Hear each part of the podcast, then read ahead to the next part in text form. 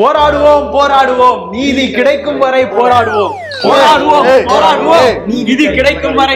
என்ன பிரச்சனை என்ன பிரச்சனை போராடிக்கிட்டு இருக்கோம் ஜனநாயக நாட்டுல போராட்டமா முதல்ல இவ்வளவு பேர் யாரும் ஒண்ணு விடுது காட்ஸ் இவன் என்ன பண்றீங்க அவங்க அவருங்க ஃப்ளைட் டைம் ஆச்சு எனக்கு அழிவிட முடியாது அழிவிட முடியாது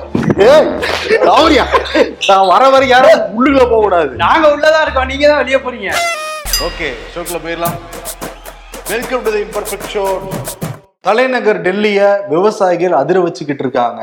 தலைநகர் டெல்லி அதிர்ந்தாலே ஒட்டுமொத்த தேசம் அதிர்ந்த மாதிரி தானே அதெல்லாம் பாக்குறதுக்கு முன்னாடி இன்னைக்கு தமிழ்நாடு சட்டமன்றம் அதிர்ந்திருக்கு முக்கியமா எடப்பாடி பழனிசாமிக்கு இன்னைக்கு ஸ்வீட் எடு கொண்டாடுகிற மொமெண்ட்ல இருந்தாரு காரணம் என்னன்னா அவருடைய நீண்ட நாள் கோரிக்கை இன்னைக்கு வந்து திமுக ஏத்துக்கிட்டாங்க ஏன்னா தேர்தல் ஆணையத்துக்கு போய் ஓபிஎஸ் கழட்டி விட்டாரு நீதிமன்றத்துக்கு போய் உயர் நீதிமன்றமாகட்டும் உச்ச நீதிமன்றத்தாகட்டும் அங்க நடையாவும் நட நடந்து ஓபிஎஸ் கழட்டி விட்டாரு ஓ அந்த நடையில தான் கால் வலி வந்துருச்சா இப்ப என்னன்னா தமிழ்நாடு சட்டமன்றத்துல மட்டும் ஓபிஎஸ் கழட்டி விடவே முடியல ஏன்னா பக்கத்துல லெப்ட்ல வந்து உட்காந்துருக்காரு ஓபிஎஸ் இந்த சைடு திரும்பவே முடியல ஒரு நாள் ஆமா கால் வலி பத்தாதுன்னு கழுத்து வலி வேற வந்து ஆமா இந்த சைடு இப்படியே தான் பார்த்து உட்காந்துருந்தாரு சபாநாயகர்கிட்ட போய் சொன்னாரு தமிழ்நாடு சட்டமன்றத்திலையும் பேசி பார்த்தாங்க நாங்க முடிவெடுப்போம் அந்த சீட்டு விவகாரங்களில் முடிவெடுக்கிற அதிகாரம் எனக்கு தான் இருக்குன்னு அப்பாவை சொல்லிக்கிட்டு இருந்தாரு நேற்று முதலமைச்சர் ஒரு கோரிக்கை வச்சிருந்தாரு வந்து நீங்கள் பரிசீலனை பண்ணுங்களேன்னு சொல்லியிருந்தாரு அதை பரிசீலனை உடனடியாக ஏற்றுக்கிட்டு அப்பா எனக்கு என்ன பண்ணியிருக்காருன்னா ஓபிஎஸ் பின்னாடி பெஞ்சுக்கு தூக்கி போட்டிருக்காரு இப்போ அந்த எதிர்கட்சியுடைய துணைத் தலைவர் சீட்டு வந்து ஆர் உதயகுமாருக்கு ஒதுக்கப்பட்டிருக்கு இப்போ எடப்பாடி நிம்மதியா இருந்திருக்கும் அப்பாடா இனிமேட்டு கொஞ்சம் கம்ஃபர்டபுளா இந்த லெஃப்ட் பக்கமும் திரும்பி பார்க்கலாம் எத்தனையோ டாக்டரை பார்த்தேன் எனக்கு அந்த கழுத்து வலி சரியாகல நீங்க ஒரு ஆள் சரி பண்ணிட்டீங்கிற மாதிரி உட்கார்ந்துருப்பாரு இப்போ ஓபிஎஸ் பேக் பெஞ்சர் ஆக்கிட்டாங்களா ஆமா பேக் பெஞ்ச் எடப்பாடி பழனிசாமிக்கு பின் வரிசை தனபாலுக்கு ரைட் ஹேண்ட்ல உட்கார வச்சிருக்காங்க இனிமேட்டு தனபாலுக்கு தான் கழுத்து வலிக்கும்னு நினைக்கிறேன் இந்த சீடு பார்த்து பார்த்துக்கலாம் ஓபிஎஸ் முதல்ல வருவாரா அவைக்கு என்ன இன்னைக்கு வரல இனிமே வருவாராங்கிற மாதிரி தான் இருக்கு என்னோட சீட்டை பிடிங்கிட்டீங்கல்ல நான் ஃபர்ஸ்ட் ரோல உட்கார உட்கார வேண்டியவங்கிற மாதிரி உட்காந்துருப்பாரு இதுல ரெண்டு விஷயம் இருக்கு ஒன்னு வந்து நீண்ட நாள் கோரிக்கையை அதிமுக சார்பில் வச்சுக்கிட்டு இருந்தாங்க இன்னொன்னு வந்து ஓபிஎஸ் அறிக்கை கொடுத்திருந்தாரு ஆமா மூணு பக்க அறிக்கை வந்து போட்டிருந்தாரு ஆளுநர் உரை வந்து ஆளுநருக்கு திமுக எழுதி எழுதி கொடுத்த அந்த உரை வந்து பொய்களா தான் இருந்தது முழுமையா அப்படின்னு சொல்லி ஒரு அறிக்கை ஆளுநர் கூட ஒன்னே கால் பக்கத்துல அந்த அறிக்கையை முடிச்சுக்கிட்டாரு அவர் போனதுக்கு அப்புறம் இவர் மூணு பக்கம் மூ மூணு பக்கத்துலயும் ஆளுநர் என்ன சொல்ல வந்தாரோ அதை எலாபரேட் பண்ணி சொல்லியிருந்தாரு ஸோ அதனாலதான் காண்டாயிட்டாங்கன்னு நினைக்கிறேன் மாத்திட்டாங்க உங்களுக்கு ஒண்ணுனா நானே களத்துல இறங்குவேங்க இறங்குவேங்க ஏன்னா பிஜேபிக்காரன் கூட இவ்வளவு சவுண்ட் விடல ஆனா ஓபிஎஸ் வந்து ரொம்ப சவுண்ட் விடுறாரு கூடிய விரைவில் பிஜேபி பக்கம் ஜாயின் பண்ண கூட ஜாயின் பண்ண வாய்ப்பு கூடிய விரைவில் ஆளுநர் ஆயிடுவாரோ ஆளுநருக்கு இவ்வளவு சப்போர்ட் பண்றாரு அதனால ஏன்னா ஒரு ஆளுநரே நம்ம ஆளுநர் சப்போர்ட் பண்ணி விவாத மேடையெல்லாம் கலந்துக்கிறாங்க ஆளுநர் எப்படி விவாத மேடையில கலந்துக்க முடியும் அது வந்து புரியாத புதிர் தான் பட் அவங்களுடைய தனிப்பட்ட விருப்பம் தான் வச்சுக்கோங்க இருந்தா கூட விவாத மேடைங்கிறப்ப நாலு பேரும் சமமா தான் வந்து ட்ரீட் செய்யப்படுவாங்க டக்குனு ஏதாவது ஆளுநர் ஏதாவது சொல்லிட்டாங்கன்னா அந்த பதவிக்கு தானே அதெல்லாம் எவ்வளவு பாத்துட்டோங்கிற மாதிரி வந்து உட்காந்துட்டாங்க சரி ஓகே அவங்களோட தனிப்பட்ட விருப்பம் இன்னைக்கு தமிழ்நாடு சட்டமன்றத்துக்கு வந்தோம்னா தமிழ்நாடு சட்டமன்றத்துல முதலமைச்சர் மு க ஸ்டாலின் ரெண்டு தனி தீர்மானங்களை கொண்டு வந்திருந்தாரு ஒன்று வந்து ஒரே நாடு ஒரே தேர்தல் இந்த ஒரே நாடு ஒரே தேர்தல் அந்த முறை என்பது ஜனநாயக நாட்டுக்கு மிகப்பெரிய ஆபத்தானது அது சாத்தியமற்றதுங்கிறாரு காரணம் என்னன்னா அரசியல் சட்டத்தின் அடிப்படையில் அம்சத்துல பாக்குறப்ப சட்டத்துக்கு விரோதமானது அப்படிங்கிறத சொல்றாரு இப்போ வந்து மக்களால் தேர்ந்தெடுக்கப்பட்ட ஆட்சி நடந்துகிட்டு இருக்கப்போ ஒரே நாடு ஒரே தேர்தல்னு வர்றப்ப அந்த ஆட்சியை கலைச்சிருவாங்களா இன்கேஸ் மத்திய அரசாங்கம் கலைக்கப்பட்டுருச்சுன்னா மாநில அரசாங்கத்தையும் கலைச்சிருவாங்களா கூட நிறைய கேள்விகள் எல்லாமே இதுல இருக்கு ஆமா மாநில அரசுகள் ஏதாவது ஒரு மாநிலத்துல ஆட்சி கலைஞ்சிருச்சுன்னா மத்தியில இருக்கவங்களும் பதவியில இருந்து இறங்கிடுவாங்களா ஆமா அப்படின்னு கேட்டிருக்காரு அதுக்கப்புறம் என்னன்னா இப்ப நாடாளுமன்றத்தில் நடக்க போகுது ஒரே நாள்ல ஒட்டுமொத்த தேசத்துக்குமே நடத்த முடியாது அவங்களால நாடாளுமன்ற தேர்தலும் நடத்த முடியாதப்ப எப்படி ஒரே நாடு ஒரே தேர்தல்னு சொல்லிட்டு எல்லா மாநிலங்களுக்கும் சேர்த்து தேர்தல் நடத்த முடியும் இதுல என்னன்னா உள்ளாட்சி தேர்தலையும் சேர்த்து நடத்த போறதா சொல்றாங்க உள்ளாட்சி தேர்தலுங்கிறது இந்த மாநில அரசு கட்டுப்பாட்டில் தான் இருக்கு அது எப்படி மத்திய அரசாங்கம் சேர்த்து நடத்த முடியுங்கிற ஒரு கேள்வி வச்சிருக்காரு அவரு தனி தீர்மானத்தை கொண்டு வந்தாரு அதற்கு பிறகு வந்து அந்த தொகுதி மறுவரை செஞ்சாங்கன்னா இப்போ வந்து தமிழ்நாட்டுடைய பிரதிநிதித்துவம் குறையும் ஆல்ரெடி முப்பத்தொன்பது பேர் இருந்து அழுத்தம் கொடுத்துட்டு இருக்கவே இப்படி பண்றாங்க இன்னும் குறைஞ்சிருச்சுன்னா எப்பேற்பட்ட சிக்கல் தமிழ்நாட்டுக்கு வரும் தென்னிந்தியாவுக்கு வருங்கிறத நினைச்சு பார்க்கணும் இதுல வந்து என்னன்னா மக்கள் தொகை கட்டுப்பாடு அந்த மக்கள் தொகை கட்டுப்பாடு திட்டத்தை தமிழ்நாடு உள்ளிட்ட தென்னிந்தியா சிறு சிறப்புமாக வந்து செயல்படுத்தணும் நார்த் இந்தியா வந்து செயல்படுத்தவே இல்லை முறையாக செயல்படுத்தாதனால அவங்களுக்கு பிரதிநிதித்துவம் அதிகமாகும் இது எப்படி இது வந்து நல்லதா அப்படின்ற மாதிரி வந்து கேள்வி எழுப்பினார் இதை வந்து எல்லாரும் சேர்ந்து எதிர்க்கணும் அப்படின்னு வந்து குரல் கொடுத்தாரு அந்த ரெண்டு தீர்மானம் வந்து நிறைவேறிச்சு ஆமா நிறைவேறிச்சு அந்த நீங்க சொன்ன மாதிரி அந்த ரெண்டாவது தீர்மானம் அதாவது மக்கள் தொகைக்கு ஏற்ற மாதிரி தொகுதிகளை குறைச்சிட்டாங்க அப்படின்னா அது சிக்கல் தான் அப்படிங்கிறத நாங்களுமே புரிஞ்சுக்கிறோம் அப்படின்னு சொல்லி வானதி சீனிவாசன் பாஜக எம்எல்ஏ அது எங்களுக்கும் புரியுது நாங்கள் பேச வேண்டிய இடத்துல தமிழ்நாடு பாஜக இதை பற்றி பேசும் அப்படின்னு சொன்னாங்க ஆதரவு கொடுத்தாங்க அந்த மசோதாவுக்கு கொடுத்தாங்க ஆனால் வந்து ஆதரவுங்கிற வார்த்தையே வராதனால சபாநாயகரை வந்து ஆதரிக்கிறீங்களா ஆதரிக்கிறீங்களான்னு ரெண்டு மூணு வாட்டி கேட்டார் உங்களுக்கு அந்த வார்த்தை வேணும் ஐயாக்கு அதானே அப்படின்னாங்க உடனே முதல்வர் உட்பட எல்லாருமே வந்து சிரிச்சாங்க இந்த ஒரே நாடு ஒரே தேர்தலுங்கிறது தீர்மானமே தேவையில்லை எல்லா கட்சிகள்கிட்டையும் ஒரு குழு அமைச்சு கேட்டிருக்காங்கல்ல அங்கே போய் பதில் சொல்லுங்கன்னு சொல்லியிருக்காங்க உள்ளாட்சி தேர்தல் இதில் வராதுங்கிற மாதிரியும் அவங்க சொல்லியிருக்காங்க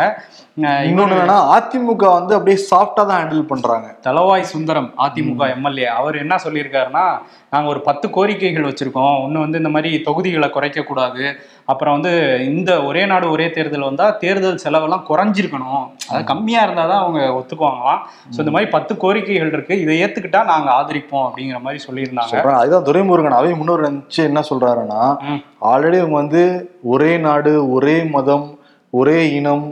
ஒரே மொழி இப்படிலாம் வந்து போய்கிட்டு இருக்காங்க அவங்க அது நல்லவங்களா இருக்கவங்களுக்கு வந்து புரியும் அவங்ககிட்ட எல்லாம் எடுபடாது இதை வந்து புரிஞ்சுக்கோங்க அப்படிங்கிற மாதிரி கிளாஸ் எடுத்திருந்தாரு அதிமுகவுக்கு ஆமா கொங்கு ஈஸ்வரன் அவர் எம்எல்ஏ அவர் என்ன பேசினார்னா இவிஎம் மிஷின் e வந்து நிறைய முறைகேடுக்கு அதுல பண்ண முடியும் அப்படிங்கிறது ப்ரூவ் ஆயிருக்கு அப்படி ப்ரூவ் ஆயிருக்கும் போதே தொடர்ந்து இவங்க இவிஎம் e தான் யூஸ் பண்றாங்க பெரிய பெரிய நாடுகளே வாக்குச்சீட்டு முறை யூஸ் பண்ணும்போது இவங்க இந்த இவிஎம் யூஸ் பண்றது ஒரு சர்வாதிகார போக்கு தான் இவங்க வந்து ஒரு புதுசா தேர்தலில் ஒரு விஷயம் கொண்டு வராங்கன்னா அது ஜனநாயகத்துக்கு விரோதமாக தான் இருக்கும் அதனால ஆதரிக்க மாட்டோம் அப்படிங்கிறத அவர் சொல்லியிருக்காரு சொல்லியிருந்தாங்க இன்னொரு பக்கம் வானதி சீனிவாசனும் தங்கமோனியும் பேசிக்கிட்டாங்க ஒரு பதினஞ்சு நிமிஷம் அது நேற்று நடந்தது ஓகே அதில் என்னன்னா த தங்கமணி வந்து அவரோட பிளேஸ்லேருந்து எழுந்திரிச்சு வான சீனிவாசன் பக்கத்தில் உட்காந்து ஒரு பாஞ்சு நிமிஷம் வந்து பேசினாங்களாம் அதை கேப்சர் பண்ணி எல்லாரும் வெளியிட இன்னைக்கு வந்து வானி சீனிவாசன் நிருபர்கள் கேள்வி கேட்டாங்க ஓகே என்னங்க தொகுதி பற்றி ஏதாவது பேசுனீங்களா கூட்டணி பற்றி ஏதாவது பேசுனீங்களான்னு கேட்டதுக்கு யாராவது கூட்டணியை பற்றி சட்டமன்றத்துள்ளால் வந்து பேசுவாங்களா வேறு வேற என்னதான் பேசுனீங்கிறப்ப காஃபியில டீல சர்க்கரை இல்லைன்னு நாங்க பேசுறோம் பதினஞ்சு நிமிஷம் சர்க்கரை இல்லைன்னா முடிஞ்சு வச்சு அதுக்கு ரொம்ப லென்த்தா பேசணுமா இல்ல எடப்பாடி தான் அதாவது இவர் ஜெயக்குமார் பேசும்போது எம்ஜிஆர் மாளிகையோட கதவு வந்து பாஜக அடைக்கப்பட்டிருக்கு அப்படின்னு சொல்லிட்டாருல அதனால ஒருவேளை சட்டமன்றத்திலே எதுவும் பேசியிருப்பாங்களோ கதவு அடைச்சிருச்சுன்னா கதை அடைச்சிருச்சுன்னா அங்க சட்டமன்றத்தில் வந்து பேசுவாங்களா தெரியல பதினஞ்சு நிமிஷம் டீயை பத்தியோ காஃபியை பத்தியோ பேசியிருக்க மாட்டாங்க சரி நேத்து ஒரு வீடியோ வைரல் ஆச்சுல அதை பத்தி கூட பேசியிருக்கலாம் ஓ அந்த வீடியோவா யாருன்னா அண்ணாமலை அண்ணாமலை வந்து எப்படி பேசினாரு என்னங்கறத தெரியல அது நீ சொல்லவே முடியாதுப்பா அது ரொம்ப கஷ்டம் அதனால வீடியோ போட்டு காமிச்சிடலாமா ஆளுநர் பையன் பொண்ணுக்கு சீட் எதிர்பார்ப்பாருன்னு அப்படிதான் தோணுது இல்லைங்களா அவர் ஆளுநரோட பிஹேவியர் எல்லாம் பார்த்தா அவருடைய குடும்பத்தில் யாருக்காச்சும் சீட்டு வாங்கலாமான்னு ட்ரை பண்ணிட்டு இருக்காரு ஆளுநர் பையன் பொண்ணுக்கு சீட் எதிர்பார்ப்பாருன்னு அப்படிதான் தோணுது இல்லைங்களா அவர் ஆளுநரோட பிஹேவியர் எல்லாம் பார்த்தா அவருடைய குடும்பத்தில் யாருக்காச்சும் சீட்டு வாங்கலாமான்னு ட்ரை பண்ணிட்டு இருக்காரு ஆளுநர் அவர்கள் முறை தவறி நடந்து கொண்டதன் காரணமாக ஆளுநர் அவர்கள் அவையிலிருந்து வெளிநடப்பு செய்திருப்பதாகத்தான் நான் பார்க்கிறேன் ப்ரோ இப்போ இன்னொரு புதுசா ஒன்று உருட்டிக்கிட்டு இருக்காங்க பிஜேபியில இருந்து சபாநாயகரையும் ஆளுநர்னு சொல்லலாமா அவர் தானே சபையை ஆள்றாரு அதனால ஆளுநர் இது என்னவா புதுசா இருக்கு நம்ம சபாநாயகர் சபாநாயகர் தானே சொல்லுவோம் ஆளுநர் தானே ஆளுநர்னு சொல்லுவோம் இல்ல பேசுறதே தப்பா பேசுறாரு இதுல நக்கல் வேற ஆளுநர் என்ன ஒருவேளை ஆளுநர் சீட்டு எதிர்பார்க்கிறாரா அப்படின்றாரு அதாவது சபாநாயகர் சீட்டை எதிர்பார்க்கிறாரா மகனுக்குன்னு அப்ப ஆளுநர் சபாநாயகர் சொல்லலாமா இது பேசணும்னு நம்ம மென்டல் ஆயிரும் அதனால அப்படியே விட்டுறலாம் வீடியோ பாத்துட்டாங்கல்ல அதனால வந்து கூட இருக்கவங்க சொல்லலையே இதுக்கும் உட்காந்து முட்டு கொடுக்குறாங்க பத்தியா தவறா பேசிட்டோம் ஓகே இருபதாயிரம் புக்கு படிச்சேன்னா சரி இருபதாயிரம் தவறானா ஒரு வாட்டி ரெண்டு வாட்டி பேசலாமோ எவ்வளவு நேரம் அதே பேசிட்டு இருக்காரு கூட இருக்கவங்களும் அதை சொல்லாம உட்காந்துருக்காங்க சொன்ன தூக்கி அடிச்சிருவாருப்பா அவரு ஐபிஎஸ் ஆபீசர் எனக்கே கரெக்ஷன் சொல்றியா தூக்கி ஏடி அவனை அப்படின்ட்டு தூக்கி அடிச்சிருவாங்க கடைசியா ஒரு கட்டத்துல யாரோ சொல்லிட்டாங்க சபாநாயகர்னு சொல்ல வேண்டிய இடத்துல நீங்க மாற்றி சொல்லிட்டீங்கன்ட்டு சரி ஓகே ஜாக்டோ ஜியோ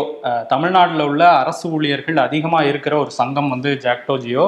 அவங்க வந்து தொடர்ந்து கோரிக்கைகள்லாம் வச்சு அப்பப்போ போராட்டம் நடத்திட்டு இருந்தாங்க அவங்களோட கோரிக்கைகளை பழைய பழைய ஓய்வூதிய திட்டத்தை திரும்ப கொண்டு வரணும் அப்புறம் மத்திய அரசு ஊழியர்களுக்கு நிகராக வந்து சம்பளம் கொடுக்கணும் இந்த மாதிரி நிறைய கோரிக்கைகள் இருக்குது ஆனால் அரசு வந்து பேச்சுவார்த்தை நடத்துவாங்க அது தோல்வியில் முடியும் இப்போ இன்றைக்கி நடந்த பேச்சுவார்த்தையும் தோல்வியில் முடிஞ்சிருக்கு நாளைக்கு அடையாளமாக ஒரு நாள் மட்டும் வேலை நிறுத்த போராட்டத்தில் ஈடுபட போகிறோம் பிப்ரவரி இருபத்தாறாம் தேதியிலேருந்து கால வரையறற்ற வேலை நிறுத்தம் நாங்கள் வந்து கடைபிடிக்க போகிறோம் அப்படின்னு சொல்லியிருக்காங்க நாளைக்கு யாரும் வேலைக்கு வரல அப்படின்னா அவங்களுக்கு ஊதியம் வராது அப்படிங்கிறத இப்போ தமிழ்நாடு அரசு சொல்லியிருக்காங்க ஆனால் நாங்கள் விடுறதா இல்லைங்கிறதையும் ஜாக்டோஜியே சொல்லியிருக்காங்க ஏன்னா எலெக்ஷன் நடக்க போகுது எலெக்ஷன் நடந்ததுனாலே இந்த அரசாங்க ஊழியர்கள் தான் அதில் எல்லாமே பணியாற்றுவாங்க ஏன்னா கர்நாடகாவில் இதே வாக்குறுதி தான் கொடுத்தாங்க நாங்கள் வந்துட்டோம்னா திருப்பி பழைய ஓய்வு திட்டத்தை அமல்படுத்துவோம்னாங்க வந்து சில மாதங்கள் அமல்படுத்திட்டாங்க இங்கே வந்து ரெண்டரை வருஷம் ஆச்சு வரைக்கும் அமல்படுத்தவே இல்லை இவங்க சொல்கிற வாக்குறுதிகள் எதையுமே நிறைவேற்றலைன்னு சொல்லிட்டு தான் அரசாங்க ஊழியர்கள் தரப்புலேருந்து சொல்கிறாங்க இந்த முறை விடுற மாதிரி இல்லை அப்படிங்கிறாங்க ஆல்ரெடி போக்குவரத்து துறை ஊழியர்கள் பிரச்சனையும் போய்கிட்டு இருக்கு பேச்சுவார்த்தை நடந்துகிட்டு இருக்கு தொடர்ந்து வந்து இந்த அரசாங்கம் வந்து அரசாங்க ஊழியர்களை பகச்சிக்கிட்டு இருக்க மாதிரி தான் தெரியுது சரி பொறுத்திருந்து பார்க்கலாம் இன்னொரு பக்கம் வந்து குடியுரிமை சட்ட திருத்தத்துக்கு ஆதரவு தெரிவிச்சிருந்தாரு அன்புமணி ராமதாஸ் நாடாளுமன்றத்தில் இப்போ அவர் என்ன சொல்றாருன்னா ஆமா நான் ஆதரவு தெரிவிச்சேன் ஆனா இப்ப என்னன்னா மக்களுக்கு விரோதமான அந்த சட்டம் அது அதனால செயல்படுத்தக்கூடாது பாமக நிலைப்பாட்டில் மாற்றம் ஏற்பட்டிருக்கு அப்படின்னு இருக்காரு எல்லாம் படிச்சு பார்த்து தானே ஆதரவு தெரிவிச்சிருப்பாங்க அவங்க இல்ல படிக்காம சொல்லிட்டாரோ அப்போ இல்ல சீட்டுக்காக சரி ஏதோ சொல்லிட்டாரு சத்தமா பேசிடாதப்பா வந்து மாத்திக்கிட்டாரு மாத்திக்கிட்டாரு அதே மாதிரி ஒரே நாடு ஒரே திதங்கிறது நல்ல விஷயம் தான் ஆனா நடைமுறைப்படுத்துல பல சிக்கல் இருக்கு அப்படிங்கிறாரு எப்பயுமே என்னன்னா பாமகோட நிலைப்பாடு இரட்டை நிலைப்பாடாது தெரியுது ஏன்னா பொதுக்குழு கூட்டத்திலேயே பாருங்க திமுக கட்சி தொடங்கி பதினெட்டு ஆண்டுகள் ஆட்சி அமைச்சாங்க அதிமுக அஞ்சு ஆண்டுகள் ஆட்சி அமைச்சாங்க பாமக முப்பது ஆண்டுகளுக்கு மேல ஆட்சி அமைக்கலன்னு சொல்லிட்டு இந்த முறை கூட்டணினார் அவரு நம்ம கூட்டணியே தான் பேசுறதெல்லாம் வேற மாதிரி இருக்கு எல்லாம் ஸ்டாண்ட் வேற மாதிரி இருக்கு டக்குன்னு கீழே வந்தோம்னு மாறிடுது சரி ஓகே இந்த நாடாளுமன்றத்தை பேசும்போது மாநிலங்களவை ஒரு ஐம்பத்தாறு இடங்களுக்கான மாநிலங்களவை உறுப்பினர்களுக்கான தேர்தல் வந்து பிப்ரவரி இருபத்தி ஏழு நடக்க போகுது ஆமா ஏன்னா ஏப்ரல் மூணு நாளோட பல பேருக்கான பதவி வந்து முடியுது அதெல்லாம் நடத்துறாங்க முக்கியமா தமிழ்நாட்டை சேர்ந்த எல் முருகன் மத்திய பிரதேசத்திலிருந்து ராஜ்யசபா எம்பி ஆகியிருந்தாரு இந்த முறை நீலகிரியில தான் அவர் போட்டியிட போறாருன்னு சொல்லிட்டு நீலகிரிலையும் வேலையெல்லாம் ஆரம்பிச்சிருந்தாரு மும்முரமா பண்ணிட்டு இருந்தாரு ஒரு வருஷமா டக்குன்னு பார்த்தா இன்னைக்கு காலையில திருப்பி மத்திய பிரதேசத்துல இருந்து ராஜ்யசபா எம்பி ஆக்குறாங்க அவரை எதுவும் சர்வே எடுத்திருப்பாங்களோ நீலகிரியில நமக்கு சாதகமா ஏன்னா அதிமுக ஓட்டில வரும்னு நம்பிக்கிட்டு இருந்தாங்க அதிமுக ஓட்டில இருந்து விலகினதுக்கு பிறகு வெற்றி வாய்ப்பு பாதிக்கும்னு நினைக்கிறாங்க பிஜேபிக்காரங்க சரி இந்த வாய்ப்பை வந்து மிஸ் பண்ணிடக்கூடாது அப்படின்னு சொல்லிட்டு திருப்பி மாப்பிலிருந்தே இருந்தே அவரை வந்து ராஜ்யசபா எம்பியாக இருக்கிறாங்க இருந்த கூட நீலகிரியில் அவ்வளவு போட்டியிட வைக்கலாங்கிற எண்ணமும் இருக்கான் பாஜகவுக்கு இது வரைக்கும் ஏன்னா இவ்வளோ தூரம் வேலை பார்த்துருக்காரு அவர் என்னதான் போட்டு பார்த்தாலும் நினைக்கிறாங்க ஏன்னா ஸ்மிருதி இராணி வந்து ராஜ்யசபா எம்பி ஆக்குனதுக்கு பிறகுதான் ராகுல் காந்தி எடுத்து போட்டியிட வச்சாங்க மக்களவை தொகுதியில இது பிஜேபியோட ஸ்டாண்டு தான் அது சரி அது என்ன நடக்குதுன்னு பார்ப்போம் அதே மாதிரி சோனியா காந்தி அவங்க வந்து ராஜஸ்தான்ல இருந்து ராஜ்யசபா எம்பி ஆகிறதுக்கு இன்னைக்கு வேட்புமனுவை தாக்கல் பண்ணியிருக்காங்க ஜெய்ப்பூருக்கு போய் தாக்கல் பண்ணியிருக்காங்க இன்னொரு பக்கம் சமாஜ்வாடியில இருந்து அமிதாப் பச்சனோட மனைவி ஜெயா பச்சன் அவங்க திரும்ப வேட்புமனு தாக்கல் பண்ணியிருக்காங்க ஜே பி நட்டா அவர் வந்து ஹிமாச்சல்ல இருந்து வந்திருந்தாரு இப்போ ஹிமாச்சல்ல போதிய சீட் இல்லை அவங்களுக்கு அவரை தேர்ந்தெடுக்க வைக்க முடியாது அப்படிங்கிறதுனால குஜராத்ல இருந்து அவரை நாமினேட் பண்ணியிருக்காங்க இன்னொரு பக்கம் வந்து மாமியாட்ட ஆசீர்வாதம் வாங்கினாரா இல்லையா மாமியாட்ட வாங்குவார் இன்னொரு விஷயம் இருக்குது நிறைய பேருக்கு புரியாது ஏன்னா அவங்க வந்து இப்போ எப்படி அப்பா வழியில அரசியல் வந்தாருன்னு சொல்ற மாதிரி ஒரு மாமியார் வழியில் அரசியல் வந்தவர் தான் ஜேபி நட்டா ஆமா அவங்களோட மாமியார் ஜெயா பானர்ஜி வந்து மத்திய பிரதேச அரசியல்ல ஒரு காலத்துல கோல வச்சுனவங்க இப்போ வந்து இவர் அசோக் சவான் ரெண்டு நாளைக்கு முன்னாடி காங்கிரஸ்ல இருந்து விலகி இதுல சேர்ந்தார்ல பிஜேபியில அவருக்கு வந்து மகாராஷ்டிரால இருந்து நீங்க எம்பி ஆகுங்க அப்படின்னு சொல்லி அவருக்குமே வாய்ப்பு கொடுத்துருக்காங்க அதான் இப்போ அமைச்சராக போறாரு அவரு தெரியுது ஒருத்தர் முன்னாள் முதல்வராக இருந்துட்டு நான் வரேன்ல நீங்க எனக்கு ஆனா வந்து அசோக் சவான் வந்து டெல்லியில காங்கிரஸ் தலைவர்கள்ட்ட சொன்னதா ஒரு விஷயம் லீக் ஆயிருக்கு என்னை ரொம்ப நெருக்கிறாங்க இந்த விசாரணை அமைப்புகள்லாம் அதனால என்னால முடியல நான் விளைவிக்கிறேங்கிற மாதிரி ஓப்பனாவே சொல்லியிருந்தாராமா அங்கே இது வந்து காங்கிரஸ் தலைவர்கள் இப்ப பேசிட்டு இது ஜனநாயக நாட்டுல எப்படி நடந்துகிட்டு இருக்கு பாத்தியா இல்லையா சினிமா பக்கம் செந்தில் பாலாஜி இன்னைக்கு வந்து ஜாமீன் அப்ளை பண்ணியிருக்காரு ரெண்டு மணிக்கு அந்த வழக்கு வரும்னாங்க இது வரைக்கும் நாலரை மணி நாலே முக்கால் ஆயிடுச்சு இருக்கு இந்த வழக்கு வரல இப்போ அமலாக்கத்துறை ரொம்ப ஸ்ட்ராங்கான வார்த்தை வச்சிருக்காங்க பட் இன்னைக்கு வந்துச்சுன்னா நம்ம சூழ்நிலை நாளைக்கு அப்டேட் பண்ணுவோம் அந்த செய்தியை வாரணாசியில் காசி விஸ்வநாதர் ஆலயத்துக்கு பக்கத்தில் இருக்கிற மசூதி தான் ஞானவாபி மசூதி சில நாட்களுக்கு முன்பு தான் நீதிமன்ற அனுமதியோட அங்கே வந்து இந்துக்களும் ஒரு பகுதியில் மட்டும் வழிபாடு நடத்தலாம் அப்படின்னு சொல்லியிருந்தாங்க அங்கே பூஜையெல்லாம் நடந்துட்டு இருக்கு இப்போ தினசரி நேற்று வந்து அந்த பூஜையில் கலந்துக்கிட்டு இருக்காரு யூபியோட முதல்வர் ஆதித்யநாத் அவரும் போய் அங்கே பூஜையெல்லாம் பண்ணிட்டு வாரணாசியில் அந்த காசி விஸ்வநாதர் ஆலயத்துக்கும் போயிட்டு வந்திருக்காரு அதான் அவர் தானே சொல்லியிருந்தாரு எல்லா கடவுளும் அடம் பிடிக்கிறாங்க அப்படின்ட்டு தான் இவர் அடம் பிடிச்சி அங்கே போயிருக்காரு போயிருக்காரு ஓகே இன்னொரு பக்கம் இந்த மணிப்பூர் மணிப்பூர் இது வரைக்கும் இந்த கலவரம் அடங்கவே இல்லை பத்து எரிஞ்சுக்கிட்டே இருக்கு மணிப்பூருங்கிற வார்த்தையை கூட பிஜேபி தலைவர் உச்சரிக்க மாட்டேங்கிறாங்க இப்போ வந்து பிஜேபியுடைய சிஎம் பிரேன் சிங் அவர் என்ன சொல்றாருன்னா ஆயிரத்தி தொள்ளாயிரத்தி அறுபத்தி ஒன்றுக்கு பிறகு மணிப்பூரில் யார் யாரெல்லாம் குடியேறினாங்களோ அவங்க எல்லாத்தையும் நாடு கடத்தப்படுவோம் நாடு கடத்த செய்வோங்கிறத ஸ்டேட்மெண்ட்டாகவே வெளியிட்டிருக்காரு காரணம் என்னன்னா மணிப்பூர் அது பக்கத்தில் மியான்மர் இருக்கு பதினாறு கிலோமீட்டருக்கு விசா இல்லாமல் போயிட்டு வந்திருக்கலாங்கிற ஒரு திட்டத்தெல்லாம் இருந்தது நடைபெற இருந்தது இப்போ வந்து அதை கேன்சல் பண்ணியிருக்காங்க காரணம் என்னென்னா அங்கேருந்து இங்கே வந்து வந்தவங்களால தான் பிரச்சனை புலம்பெயர்ந்து வந்தவங்களால தான் இவ்வளோ பெரிய கலவரம் நடந்துகிட்டு இருக்குன்னு சொல்லிட்டு பிரேன் சிங் அறிவிப்பை வெளியிட்டிருக்காரு எந்த மதமாக இருந்தாலும் சரி எந்த ஜாதியாக இருந்தாலும் சரி எந்த இனமாக இருந்தாலும் சரி அறுபத்தொன்னுக்கு பிறகு நாங்கள் வெளியேற்றுவோம்னு சொன்னது இன்னொரு சர்ச்சையாக வெடிச்சிருக்கு ஆல்ரெடி அங்கே சர்ச்சை தான் போய்கிட்டு இருக்கு இப்போ இன்னொரு சர்ச்சை அறுபத்தொன்னுன்னா அறுபது வருஷத்துக்கு பின்னாடி உள்ளதெல்லாம் தோண்டி எடுக்கிறாங்க என்னென்ன பண்ணுவாங்கன்னே தெரியல மணிப்பூர் ஆமாம் அதுக்கு பிறகு வந்து நிறைய பேர் குழந்தை பிறந்திருக்கும் இப்போ வெளிநாடுகளில் இப்போ எங்கள் குழந்தை பிறந்துச்சா அந்த நாட்டோட சிட்டிசன் தான் ஆனால் இந்தியாவில் பாருங்கள் இருக்கவங்கள வெளியேற்றுறதுக்கு என்னென்னமோ பண்ணிட்டு இருக்காங்க இன்னொரு விஷயம் வந்து குஜராத்தில் அந்த பில்கிஸ் பானோ அவங்களோட வழக்கு அவங்கள கூட்டு பாலியல் வன்கொடுமை சேர்ந்து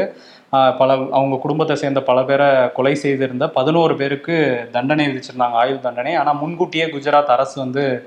விடுதலை பண்ணியிருந்தாங்க இதை எதிர்த்து உச்சநீதிமன்றத்தில் போடப்பட்ட வழக்கில் இல்லை அவங்க உடனே பிடிச்சி சிறையில் அடைங்கன்னு சொல்லி உச்சநீதிமன்றம் தீர்ப்பு கொடுத்துருந்தாங்க அந்த தீர்ப்பின் அடிப்படையில் இப்போ சிறைக்குள்ளே போயிட்டாங்க இப்போ குஜராத் அரசு அந்த தீர்ப்பில் சில விஷயங்கள் சொல்லியிருந்தாங்கல்ல குஜராத் அரசே இந்த மாதிரி குற்றவாளிகளுக்கு உடந்தையாக இருந்திருக்கு அவங்கள வந்து நிறைய விஷயங்கள்ல அவங்கள உள்ள வெளியே கொண்டு வரதுக்கு வேலையெல்லாம் பார்த்துருக்குன்னு சொன்ன அந்த வரிகளெல்லாம் அந்த தீர்ப்புல இருந்து நீக்கணும்னு சொல்லிட்டு குஜராத் அரசுல இருந்து ஒரு மனு போட்டிருக்காங்க உச்சநீதிமன்றம் உண்மை சுடுமல்லவா வெளிப்படையா தெரியுது டெல்லியில விவசாயிகளுடைய போராட்டம் பத்து எரிய ஆரம்பிச்சிருக்கு அடுத்த கட்டத்துக்கு வந்திருக்கு அந்த போராட்டம் நேத்தே வந்து டெல்லி எல்லைகள் எல்லாத்தையும் மூடினாங்க நூத்தி நாற்பத்தி நாலு தடை உத்தரவுலாம் வந்து போட்டாங்க ஸ்கூல் காலேஜஸ் மெட்ரோ ட்ரெயினுக்கெல்லாம் லீவ்லாம் விட்டுருந்தாங்க இன்றைக்கும் சில இடங்கள் அப்படி தான் தொடருது ஆனால் விவசாயிகள் வந்து ஒரு நீண்ட போராட்டத்துக்கு தேவையான எல்லாத்தையும் எடுத்துகிட்டு தான் வந்து பேரணியாக டிராக்டர் மூலமாக நடந்து வைக்கிளில் எல்லா வகையிலையுமே வந்து டெல்லியை முற்றுகையிட வந்துக்கிட்டு இருக்காங்க இருந்தா கூட இவங்க வந்து முட்கம்பிகள் துணை ராணுவ படையினர் அப்புறம் வந்து ராணுவத்தினர் காவல்துறையின் பல இடங்கள் வச்சு தடுப்ப வச்சிருக்காங்க இன்னைக்கு என்ன பண்ணாங்கன்னா ஹரியானா எல்லையில டெல்லி எல்லையில எல்லாமே அது தடுப்புலாம் உடச்சிக்கிட்டு விவசாயிகள் உள்ள போட ஆரம்பிச்சிருக்காங்க இது வந்து காவல்துறையாலும் கட்டுப்படுத்த முடியல ராணுவத்தாலையும் கட்டுப்படுத்த முடியல ஆனா விவசாயிகளுடைய அவங்க கோரிக்கையும் வலிமையா தான் இருக்கு நாங்கள் ஏதோ வந்து ரெண்டு நாள்ல கிளம்பி போயிடும் நினப்புலலாம் வரவே கிடையாது சட்ட திருத்தத்தை இந்த சட்டத்தை நீங்க நிறைவேற்ற வரைக்கும் நாங்க விட மாட்டோம் ஏன்னா அதுக்கு முன்னாடி ரெண்டாயிரத்தி இருபதுல மூன்று சட்டங்களை ரத்து பண்ற வரைக்கும் ஒரு பெரிய போராட்டத்தை நடத்திட்டு இந்தியாவே அதிர வச்சுட்டு தான் கிளம்பி போயிருக்காங்க இப்போ திருப்பி அதோட வேகமா ரொம்ப வீரியமா வந்துருக்காங்க ஏன்னா எல்லாம் முடிஞ்சு ஏதாவது செட்டில் பண்ணிட்டு தான் வந்திருக்காங்க பட் பிஜேபி அரசாங்கம் கொஞ்சம் திணறி திணறிட்டு தான் இருக்குன்னு தெரியுது டெல்லியில் ஆமாம் இவங்க விவசாயிகள் ஒன்றும் புதுசாலாம் ஒரு கோரிக்கையும் வைக்கல எல்லாமே அந்த போராட்டம் முடிகிற டைமில் நவம்பர் பத்தொம்போது ரெண்டாயிரத்தி இருபத்தி ஒன்று அன்னைக்கு சொன்னார் மோடி இந்த சட்டம்லாம் திரும்ப போடுறேன் அப்பயே மத்திய அரசு சில வாக்குறுதிகளை நாங்கள் பண்ணித்தரோம் அப்படின்னு சொல்லியிருந்தாங்க இப்போ ஆட்சியே முடிய போது இன்னும் ஏன் பண்ணலை அப்படிங்கிறதான் கோரிக்கை ஆனால் பாஜகக்காரங்களாம் இப்போ திரும்ப பழையபடி ஆரம்பிச்சிட்டாங்க இவங்கெல்லாம் வந்து கொள்ளக்காரங்க இவங்கெல்லாம் விவசாயிகளே கிடையாது இந்த மாதிரி வந்து பேச ஆரம்பிச்சிருக்காங்க அசாமோட முதல்வர் ஹிமந்தா பிஸ்வா இதெல்லாம் விவசாயிகளா இல்லை கொள்ளக்காரங்களா அப்படின்னு ஒரு போஸ்டே போட்டுட்டு அதுக்கப்புறம் பெரிய எதிர்ப்பு வந்தோன்னா டெலிட் பண்ணியிருக்காரு இதெல்லாம் தான் பண்ணிட்டு இருக்காங்க இந்த விவசாயிகள் தரப்புல தான் சொல்றாங்க இவங்க ஏதோ வச்சிருக்கிற அந்த ஆயுதங்கள் எல்லாம் பாக்குறப்ப நாங்க என்ன தீவிரவாதிகளா இந்த நாட்டுக்கு சோறுபட விவசாயிகள் தானே எங்களை அச்சுறுத்துறதுக்கு இந்த மாதிரி ஆயுதங்கள்லாம் நீங்க எடுத்துகிட்டு வருவீங்களான்னு சொல்லிட்டு விவசாயிகள் இன்னும் கோபமாயிருக்காங்க ஆமாம் இதில் வேற இருந்து சில விவசாயிகள் இந்த போராட்டத்தில் கலந்துக்க ட்ரெயினில் வந்துகிட்டு இருந்திருக்காங்க அவங்களெல்லாம் பாதி வழியில் மாப்பியில் மத்திய பிரதேஷில் போபாலில் வச்சு பாஜக அரசு வந்து கைது பண்ணியிருக்கு காவல்துறையை வச்சு இதில் வந்து என்ன சொல்லியிருக்காங்கன்னா சிபிஐ விசாரணை நடத்திட்டு இருக்காங்களாம் விவசாயிகள்கிட்ட அந்த விசாரணை முடிஞ்சோன்னா நாங்கள் திருப்பி அனுப்பிச்சிருவோன்றாங்க சிபிஐ என்ன விசாரணை நடத்துறாங்கிறதே புரியல சித்தராமையா வந்து இதுக்கு கண்டனம் பதிவு பண்ணியிருக்காரு கர்நாடக விவசாயிகளை இப்படி பண்ணுறாங்க விவசாயிகளுக்கே ஒட்டுமொத்தமாக அவங்க துரோகம் தான் பண்ணிட்டு இருக்காங்க ஆனா மோடி வந்து இப்ப இந்தியாவில் இல்ல மோடி வந்து அபுதாபியில் இருக்காரு அங்க வந்து ஒரு கோயில் திறந்து வைக்கிறார் இருக்காரு இந்து கோயில் சிலை பிரதிஷ்டை கிடையாது அங்க கோயிலுக்கு கும்பாபிஷேகம் பண்றாங்க ஆமா அந்த கோயிலை திறந்து வைக்கிறதுக்காக அங்க போயிருக்காரு போனவர் நேத்தே ஒரு மீட்டிங்கை போட்டு அதுக்கு ஒரு பேர் வச்சிருக்காங்க அக்லான் மோடியா அது வந்து அரபிக்ல அக்லன்னா ஹலோ வெல்கம் அந்த மாதிரியான ஒரு விஷயமா அதை வச்சு நிறைய இந்திய மக்கள் கிட்ட பேசியிருக்காரு நான் வந்து ஒரு மெசஞ்சரா தான் வந்திருக்கேன் நூத்தி நாற்பது கோடி மக்களோட மெசேஜ் எல்லாம் எடுத்துட்டு வந்திருக்கேன் அந்த மெசேஜ் என்னன்னா நீங்க எல்லாம் எங்களை பெருமைப்படுத்துறீங்க அப்படிங்கிறதான் அப்புறம் திரும்ப அங்கேயும் சொல்லியிருக்காரு மூணாவது முறை நான் வந்தேன்னா இந்தியா வந்து மூணாவது பெரிய பொருளாதார நாடா மாறும்னு அவர் வந்து இங்க இவ்வளவு பெரிய போராட்டம் நடந்துகிட்டு இருக்கு எதுவுமே நடக்கல அப்படிங்கிற மாதிரி அபுதாபி போயிட்டு அங்க இருந்து கத்தார் போயிட்டு அப்புறம் தான் வராரு மெதுவாக அதான் உங்களுக்கு பழக்கப்பட்டதானப்பா மணிப்பூர்ல பத்து தெரிஞ்சுக்கிட்டு இருந்தப்ப எதுவும் நடக்காத மாதிரி தான் பேசினாங்க இப்போ அது வந்து உங்களுக்கு பழக்கப்பட்டது தானே அவங்களுக்கு எது தெரியாத மட்டும் தான் பேசுவாங்க ஆமா அவர் கிளம்பி போயிட்டாரு இன்னொரு பக்கம் ராகுல் காந்தி என்ன பண்ணியிருக்காருன்னா அவரோட அந்த பாரத் ஜோடோ நியாய யாத்திரையை பாதியிலே தான் சொல்றாங்க ஜார்க்கண்ட்ல ஏன்னா விவசாயிகள் போராட்டத்துல கலந்துக்க போறாராம் அவர் ஒரு முதல் காங்கிரஸோட இந்த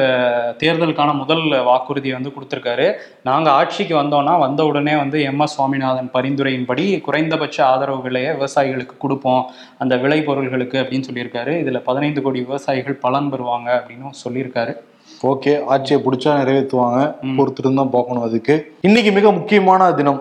ஸ்ரீநகர் ஜம்மு அந்த தேசிய நெடுஞ்சாலையில் புல்வாமா அப்படிங்கிற பகுதியில் நம்ம இராணுவ வீரர்கள் நாற்பது பேர் வந்து கொல்லப்பட்டாங்க நம்ம நாட்டுக்காக உயிர் தியாகம் செஞ்சாங்க அவங்களுடைய நினைவு தினம் இன்று ஆயிரத்தி தொள்ளாயிரத்தி எண்பத்தொம்போதுக்கு பிறகு ரெண்டாயிரத்தி பத்தொம்போது பிப்ரவரி பதினாலாம் தேதி நடந்த மிகப்பெரிய தாக்குதல் யாராலையும் வந்து மறக்க முடியாத இராணுவ வீரர்களுக்கு இந்தியா முழுவதும் எல்லாருமே அஞ்சலி செலுத்துறாங்க நம்மளும் அந்த அஞ்சலி செலுத்திக்கலாம் விஜயோடைய இந்த அரசியல் என்ட்ரி சர்வே நம்ம நேர்கள் கலந்துக்கிட்டாங்க கிட்டத்தட்ட பத்தாயிரத்துக்கும் மேல நிறைய நேர்கள் வந்து பங்கெடுத்துக்கிட்டாங்க அதோடைய ரிசல்ட் வந்து ரொம்ப முக்கியமான ஒரு ரிசல்ட் தான் சினிமாவிலிருந்து இனி முற்றிலும் விலகி விடுவேன் என்ற அறிவிப்பை கேட்டதும் சரியான முடிவுன்னு சொல்லிட்டு ஐம்பத்தேழு பர்சன்ட் சினிமாவிலும் நடிக்கலாம் அரசியலிலும் இருக்கலாம் சொல்லிட்டு பத்தொன்பது சதவீதம் தவறான முடிவுன்னு சொல்லிட்டு இருபத்தி மூணு பர்சன்ட் சொல்றாங்க அரசியலில் நடிகர் விஜய் சறுக்குவார் இருபத்தாறு பர்சன்ட் சாதிப்பார் முப்பத்தொரு பர்சன்ட் பொறுத்திருந்து தான் பார்க்க வேண்டும் நாற்பத்தி ரெண்டு சதவீதம் அதனால அதுதான் மெஜாரிட்டியா இருக்கு அவங்க செயல்பாடை வச்சு நாங்க முடிவு பண்ணுவோம்ன்றாங்க நம்ம மக்கள் தமிழ்நாட்டு அரசியலின் நடிகர்களுக்கு தனி இடம் கிடைக்குமாங்கிற கேள்விக்கு கிடைக்காது அப்படின்னு முப்பத்தஞ்சு சதவீதம் பேரு கிடைக்கும் அப்படின்னு பதிமூணு சதவீதம் பேரு ஆமா அதுவும் வந்து செயல்பாட்டை பொறுத்து தான் சொல்ல முடியும்னு சொல்லிட்டு ஐம்பது சதவீதம் பேரு அப்ப என்னன்னா அவர் என்ட்ரி ஆயிருக்காரு அவருடைய செயல்பாடு அவருடைய பேச்சு நடவடிக்கையை பொறுத்து நாங்கள் முடிவு பண்றோங்கிறாங்க தமிழக வெற்றி கழகம் திராவிடம் இல்லாத கட்சியின் பெயர் எப்படி இருக்கிறது கருத்து இல்லை இருபத்தஞ்சு சதவீதம் நன்றாக இருக்கிறது நாற்பத்தொம்போது சதவீதம் இப்போ மக்களுக்கு பிடிச்சிருக்குன்னு நினைக்கிறேன் நன்றாக இல்லைங்கிறது இருபத்தி நாலு பர்சன்ட் இருக்கு தமிழக என்ற வார்த்தையை நடிகர் விஜய் கட்சியின் பெயரில் பனை பயன்படுத்தி இருப்பது சரி அப்படின்னு சொல்லிட்டு ஐம்பத்தாறு பர்சன்ட்டு தமிழ்நாடு என பெயர் மாற்றம் செய்ய வேண்டும் சொல்லிட்டு இருபத்தொம்பது பர்சன்ட்டு தவறுன்னு சொல்லிட்டு பதினாலு பர்சன்ட்டு விஜய் ரெண்டாயிரத்தி இருபத்தி ஆறில் ஆட்சியை பிடிக்கும் அளவுக்கு கட்சியை வளர்த்து விடுவாரா அப்படிங்கிறதுக்கு அதெல்லாம் ரொம்ப கஷ்டங்க அப்படின்னு நாற்பத்தி நாலு சதவீதம் பேர் சொல்லியிருக்காங்க அரசியல் செயல்பாடுகளை வைத்து தான் சொல்ல முடியும்னு முப்பத்தெட்டு சதவீதம் பேரும் அவரோட செயல்பாட்டை நிறைய பேர் சொல்லியிருந்தா கூட ஆட்சி பிடிக்க முடியுமோனா கஷ்டம் தான் சொல்கிறாங்க அவங்க நிச்சயம் வளர்த்து விடுவார்னு சொல்லிட்டு ஒரு பதினேழு பர்சன்ட் சொல்கிறாங்க விஜய்க்கு அரசியல் புரிதல் உள்ளது என நினைக்கிறீர்களா இருக்கிறது இருக்கிறதுன்னு இருக்காங்க நம்ம நாற்பத்தி ரெண்டு சதவீதம் பேர் சொல்லியிருக்காங்க இல்லை அப்படின்னு முப்பத்தி நாலு சதவீதம் பேர் தெரியவில்லை அப்படின்ட்டு இருபத்தி ரெண்டு சதவீதம் பேர் விஜய் எந்த கட்சிக்கு மாற்று அதிமுக பதிமூணு பர்சன்ட் திமுக இருபத்தி நாலு பர்சன்ட்டு பாஜக பத்து பர்சன்ட் யாருக்கும் இல்லை ஐம்பது பர்சன்ட் ஆமா இல்லைன்னா திமுகவுக்கு மாற்றுங்கிறவங்க அப்ப திமுக வாக்கவங்க கை வைக்க போறாரா விஜய்ங்கிற ஒரு கேள்வி இருக்கு அதுல இது எல்லாமே ரெண்டாயிரத்தி இருபத்தி ஆறு வரை நம்ம வெயிட் பண்ணி தான் பார்ப்போம் இந்த விட அவரோட செயல்பாடு என்னங்கறத நம்ம அலசி ஆராயணும் நிச்சயம் கட்சி பேரோட அறிவிச்சதோட அவர் கிளம்பிட்டாரு நாடாளுமன்றத்தில் நான் போட்டுட்டு போறது இல்லைன்னு சொல்லியிருக்காரு இந்த கூட அரசியல் வந்துட்டா எல்லாத்துக்கும் பதில் சொல்லிதான் ஆகணும் ஆமா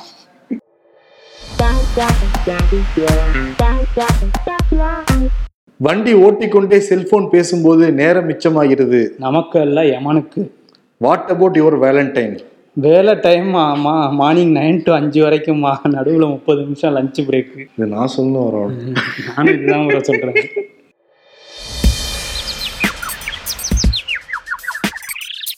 பாஜகவின் கடந்த நிதியாண்டு வருவாய் ரெண்டாயிரத்தி முன்னூத்தி அறுபத்தோரு கோடி காங்கிரஸை விட அஞ்சு மடங்கு அதிகம் பாஜக தலைவர்கள் அடிக்கடி சொல்ற வளர்ச்சியோட அர்த்தம் இப்பதான் புரியுது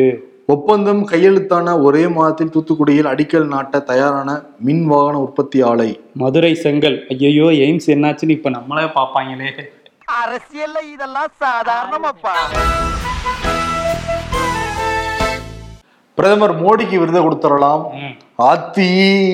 என்ன இவ்வளோ பேர் ஒன்று கூடுறாங்க நம்ம நாடாளுமன்றத்தில் பல கட்சிகளை உடைச்சு பல பேருக்கு பாரத ரத்னா கொடுத்து இந்த சைடு நிறுத்திட்டு இருந்தா இவ்வளவு பேர் ஒண்ணு திரண்டுட்டாங்களேப்பா அப்படின்னு சொல்லிட்டு ஜெர்காய் தான் இருப்பாரு ஆமா கத்தார்ல இருந்தா கூட ஜெர்காய் தான் இருந்திருப்பாரு விவசாயிகள் போராட்டத்தை பார்த்து ஆத்தி அடியாத்தி இப்படி கூடி இருக்காங்களே அப்படின்னு ஷாக் ஆயிருப்பாங்கல்ல அந்த விருதை மோடி கொடுத்துட்டு விடைபெறலாம் நன்றி